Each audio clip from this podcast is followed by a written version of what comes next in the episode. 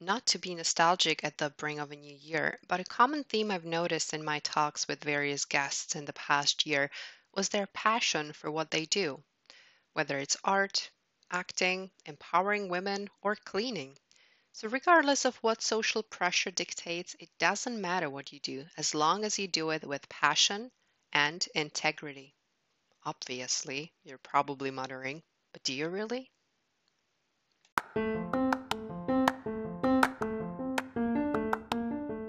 Hi everyone, I'm Radka and you're listening to the Authenticity Project podcast. In my next talk with Katie Shulist, I learned a new perspective on cleaning and a new way to run a company. Katie is an owner of Dhyana Cleaning and built her business around her own personal values, which are tightly intertwined with the pride she takes in offering cleaning services to her clients, but also with the way she promotes her employees' wellness and professional development. Quite rare, right? Something many organizations can actually learn from. I'm sure all of us working for enormous corporations can't help but wonder why they haven't figured out yet that employees are actually the cornerstones of the company, not the profit. But before jumping in, I'm introducing a new segment called Common Nonsense. To paraphrase Voltaire, common sense is not so common, and we see it more and more these days than ever before. In my case, it was arguing with a commercial mover in our building who refused to wear a mask in common areas, reasoning that he's a mover and so he doesn't need to wear one. As if he had a special superhero mover gene making him invincible and protected from COVID. Got a story of common nonsense you'd like to share?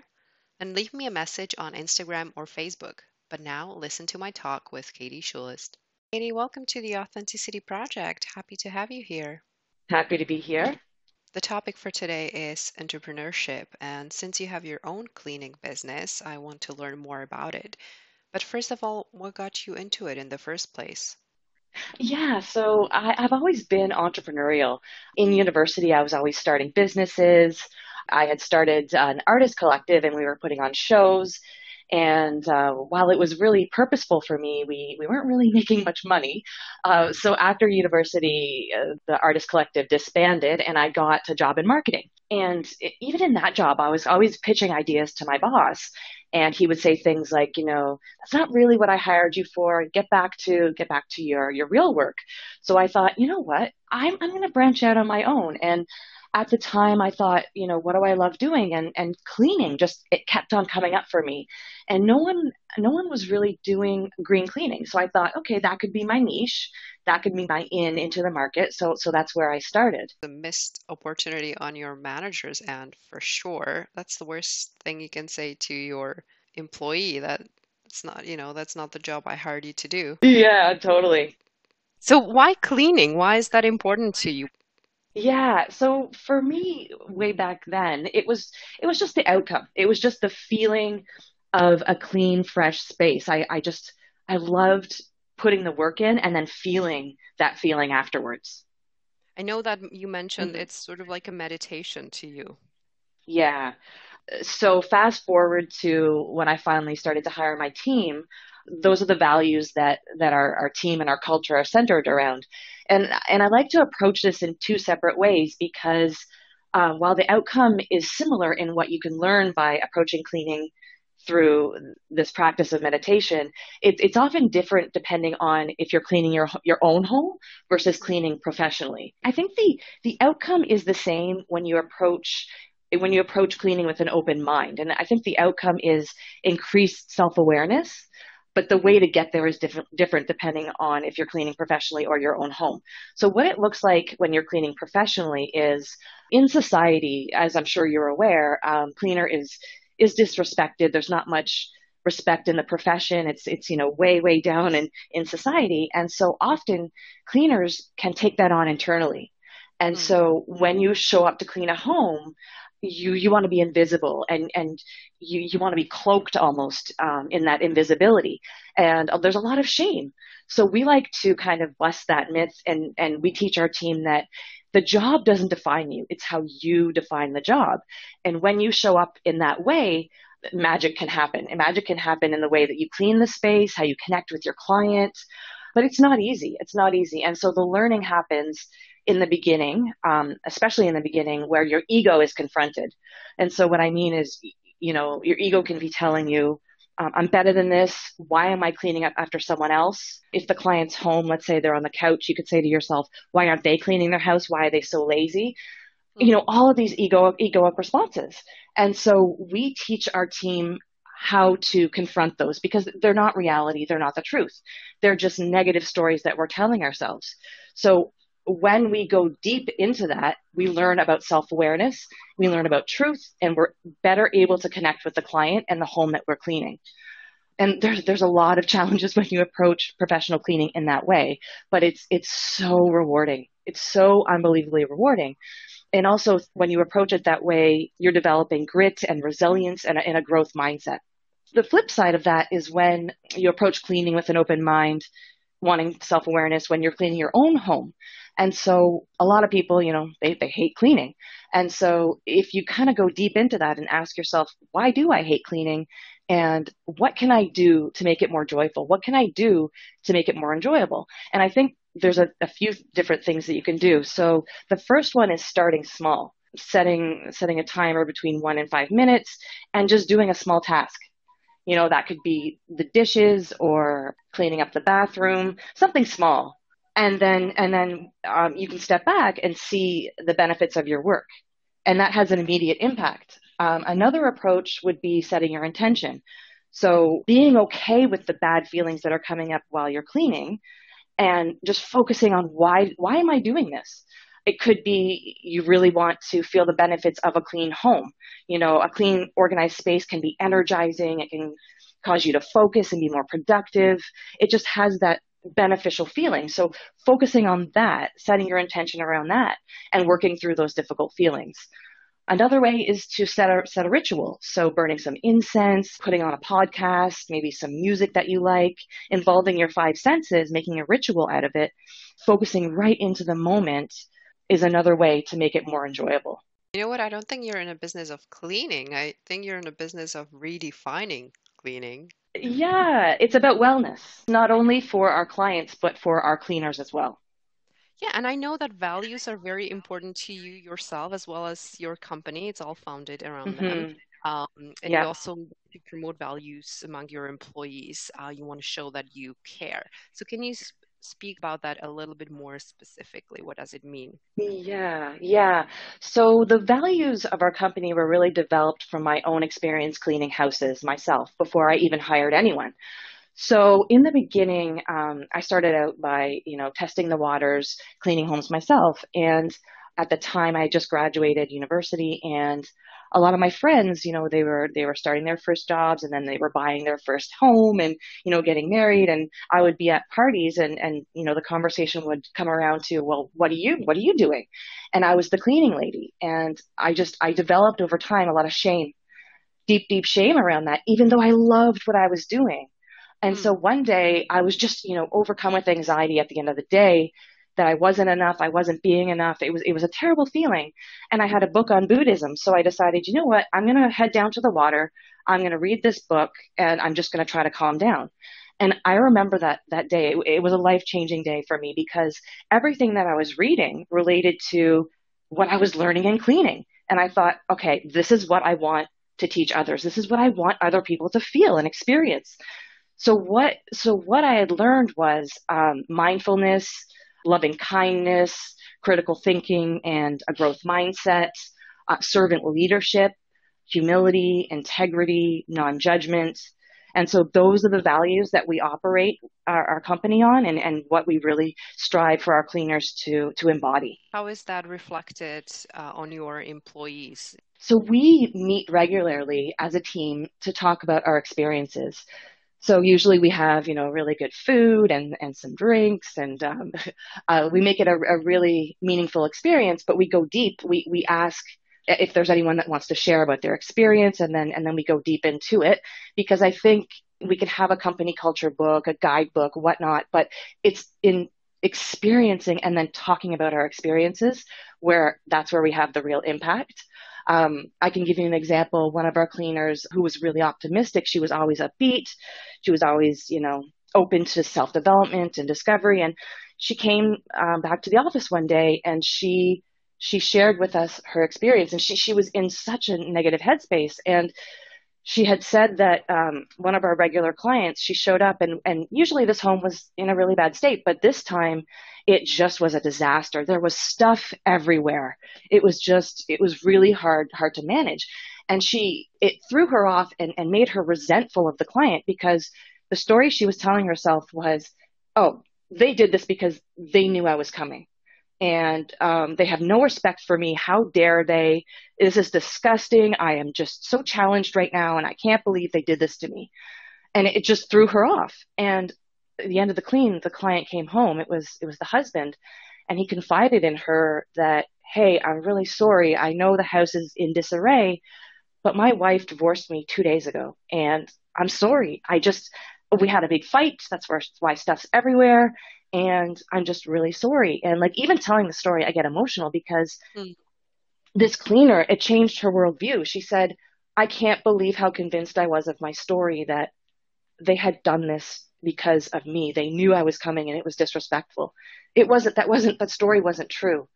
And so when we ask our cleaners to share in that way, that's where the re- real learning happens. So, so that's, that's one way we teach the values. Another way is through something we call um, a one three one, and and what that is is the one first one represents the challenge, the three represents three potential solutions, and the final one is um, their chosen solution. And and we ask the cleaners to come at us with this mentality instead of just presenting problems. And and in this way, it teaches them um, how to critically think, how to critically think through challenges, and and the reason why this is important is because our our working environment is very very different. It's an uncontrolled workspace, and what I mean is we're going from office space to Airbnb to another residential, and those are spaces that we can't always control.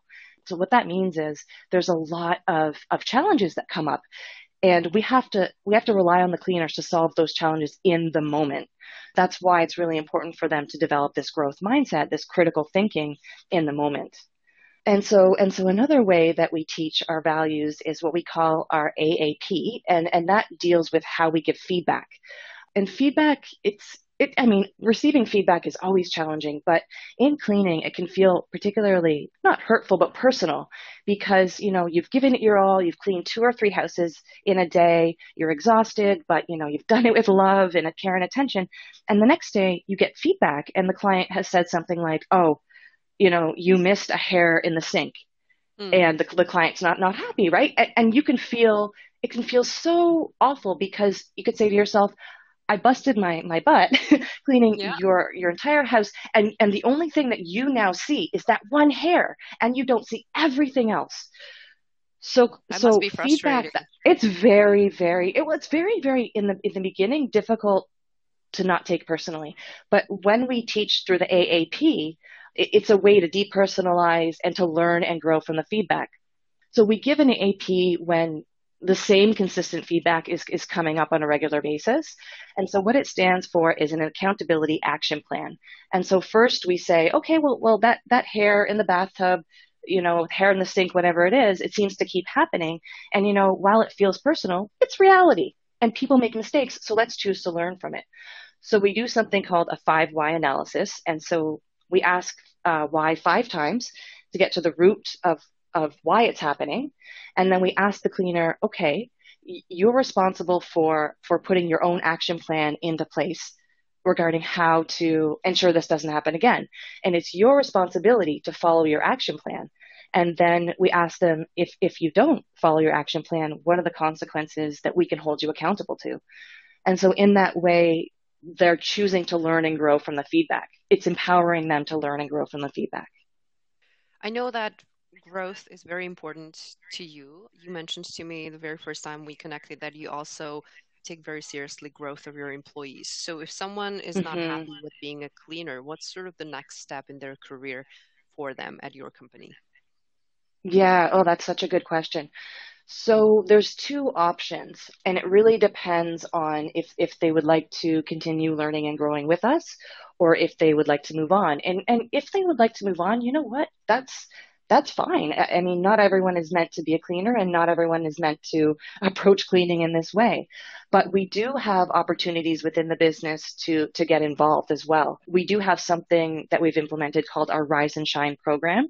So the cleaner would um, approach the program wanting to take more on more responsibility. So it starts off with becoming a deep clean certified trainer and then a general trainer and once you move up the ladder, then you can start taking on more projects. So at that point, if you also want to become more involved in the company, you can, and you can take on a project that's based around your strengths. And so our, our leadership team right now, we've got an office manager and an HR manager, and they both are working in the office and, and running the business. And they started out as cleaners.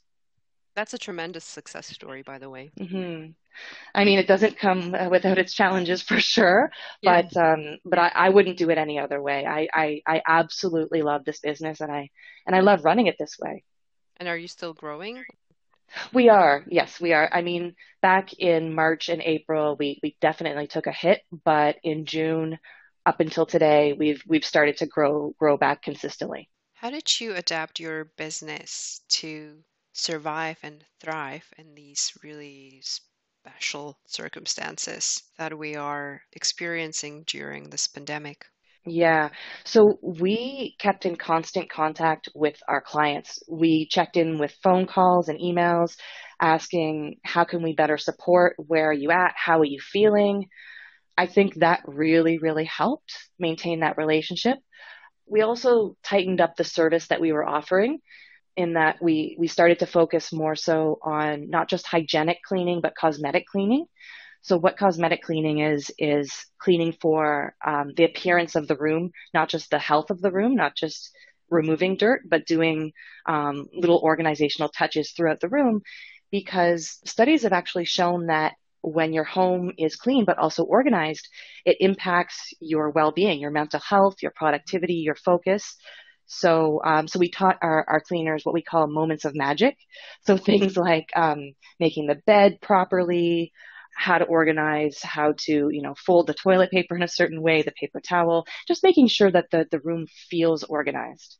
Mm-hmm. And how do you think your business is different from others? Mm, I think it's our focus on the ethical treatment and care for our cleaners I think that that is really unusual within the cleaning industry. A lot of cleaning companies don't pay a living wage. They don't offer professional development opportunities. They don't offer much respect. So, so I think in that way we are we are different. And in terms mm-hmm. of business business ethics, uh, just to piggyback on that, what do you think mm-hmm. companies, and it doesn't have to be necessarily with, within your industry, but what do you think companies usually lack, and what they sh- what they should improve in terms of business ethics? I think, uh, well, I think, I think it's, it's cliche, but it's, it's very true is, is taking care of your team, showing mm-hmm. your team respect, offering them um, decent wages, opportunities to learn and grow. And within that culture, I think it's really, really important to get the balance of challenging and supporting right. You don't want to swing in either way because if, if you're too challenging or you're too supportive, the culture can become toxic. So I think you want to find that middle path, that middle way where you're balancing both being challenging and supportive, which is which is not easy. it's not easy. No, you, I, I have to agree. It's it's not. I work in the financial services industry, mm-hmm. and mm. I think some of these companies could definitely learn a lesson from from the way you run your business because, like you said, people actually matter. People are the most important business owners or senior executives they sometimes forget what it's about. Well well i think I, I, think it's because there's there's there are so many demands with running a business or managing a team that when you have to add that third element of caring about your people it's an investment of money and time. And mm-hmm. so it's really really hard but the payoffs are beautiful the payoffs are i mean i think that that's why business exists is to have an impact not only through the products or services that you offer but how you offer them who who is offering them your employees so having both an impact on your clients but also the people delivering the service is is a purposeful business. It, it's it's a way for us to connect. What is the most significant thing you've learned since starting your own business? Yeah, there's been there's been so many lessons. Mm-hmm. I think I think there's two major significant lessons for me. In the beginning, before I hired anyone, I thought that I had to have everything perfect. I had to have the perfect systems in place. I had to have the perfect business model and business plan written out. So what that looked like for me was I would clean, you know, two or three houses a day and then come home and stay up till 3 a.m. writing everything out, making sure that it was perfect, researching everything. But I, one day I had a mentor, I used to clean her house and, and she sat me down and she said, listen, you have to move on. You have to hire your first employee or you have to just stop doing this because you have a big vision and it's not about perfection. It's about action. And she, she was so right because that day I went home and it felt like someone had punched me in the stomach. And I, and I said, I'm going to prove you wrong. I'm going to prove you wrong. And I hired my next employee the week after that. And the lesson from that was, you know what? I don't have to have everything perfect because every, you know, standard operating procedure that I had written it had it was wrong or it, it was off in some way and i only knew that by my experience of hiring and actually going through the process mm-hmm. so i think the lesson is you don't have to have everything perfect it, you know you have to be mindful of getting it right but just going out there and testing it and then along the way iterating and pivoting but but by taking action that's where the learning happens the second biggest lesson is around how I, I was choosing to show up as a leader so I think it's really, really important to show up as your authentic self. And I think it's important to show up being vulnerable. And I know, I know that is a very controversial thing amongst um, managers and entrepreneurs. But my experience has been when you are honest, when you're your real self, people respect you. I mean, it, it's so hard to put on a mask every day and pretend that you, you every day you've got it all together and you're this leader that's indestructible. But no, you know, for sure you have to be mindful of what you share with your team, but you've got to share your your humanity. And um, COVID nineteen has really, really challenged me to, to show that side of myself. And I can think of an, a, a time when I did do that, and with my leadership team, it really it caused us to connect in such a human way. I couldn't agree more on the authenticity bit. Well, hence the name of my podcast, The Authenticity Project. I wonder if, and I don't know how to put it delicately, I wonder I wonder if the willingness to show vulnerability or humanity as you called it is somewhat more typical for female leaders. It, that, that's true. But to be honest, I, I have met um, other female entrepreneurs and leaders who who say, "No way, never show your weak side. Like, no, your team is going to take advantage of you." Yeah. Oh. So I think I think it's a prevalent mindset for sure, for sure. And and I understand where it's come it's coming from. I understand, but and and and I do think there are some personality types that would take advantage, and and, and I've I've I've seen it, but. Mm. But I've seen, but on the flip side of it, I've seen the connection that can happen and just seeing how my team can relate to me and, and trust me more when I'm when I'm open. And and we're and, all human.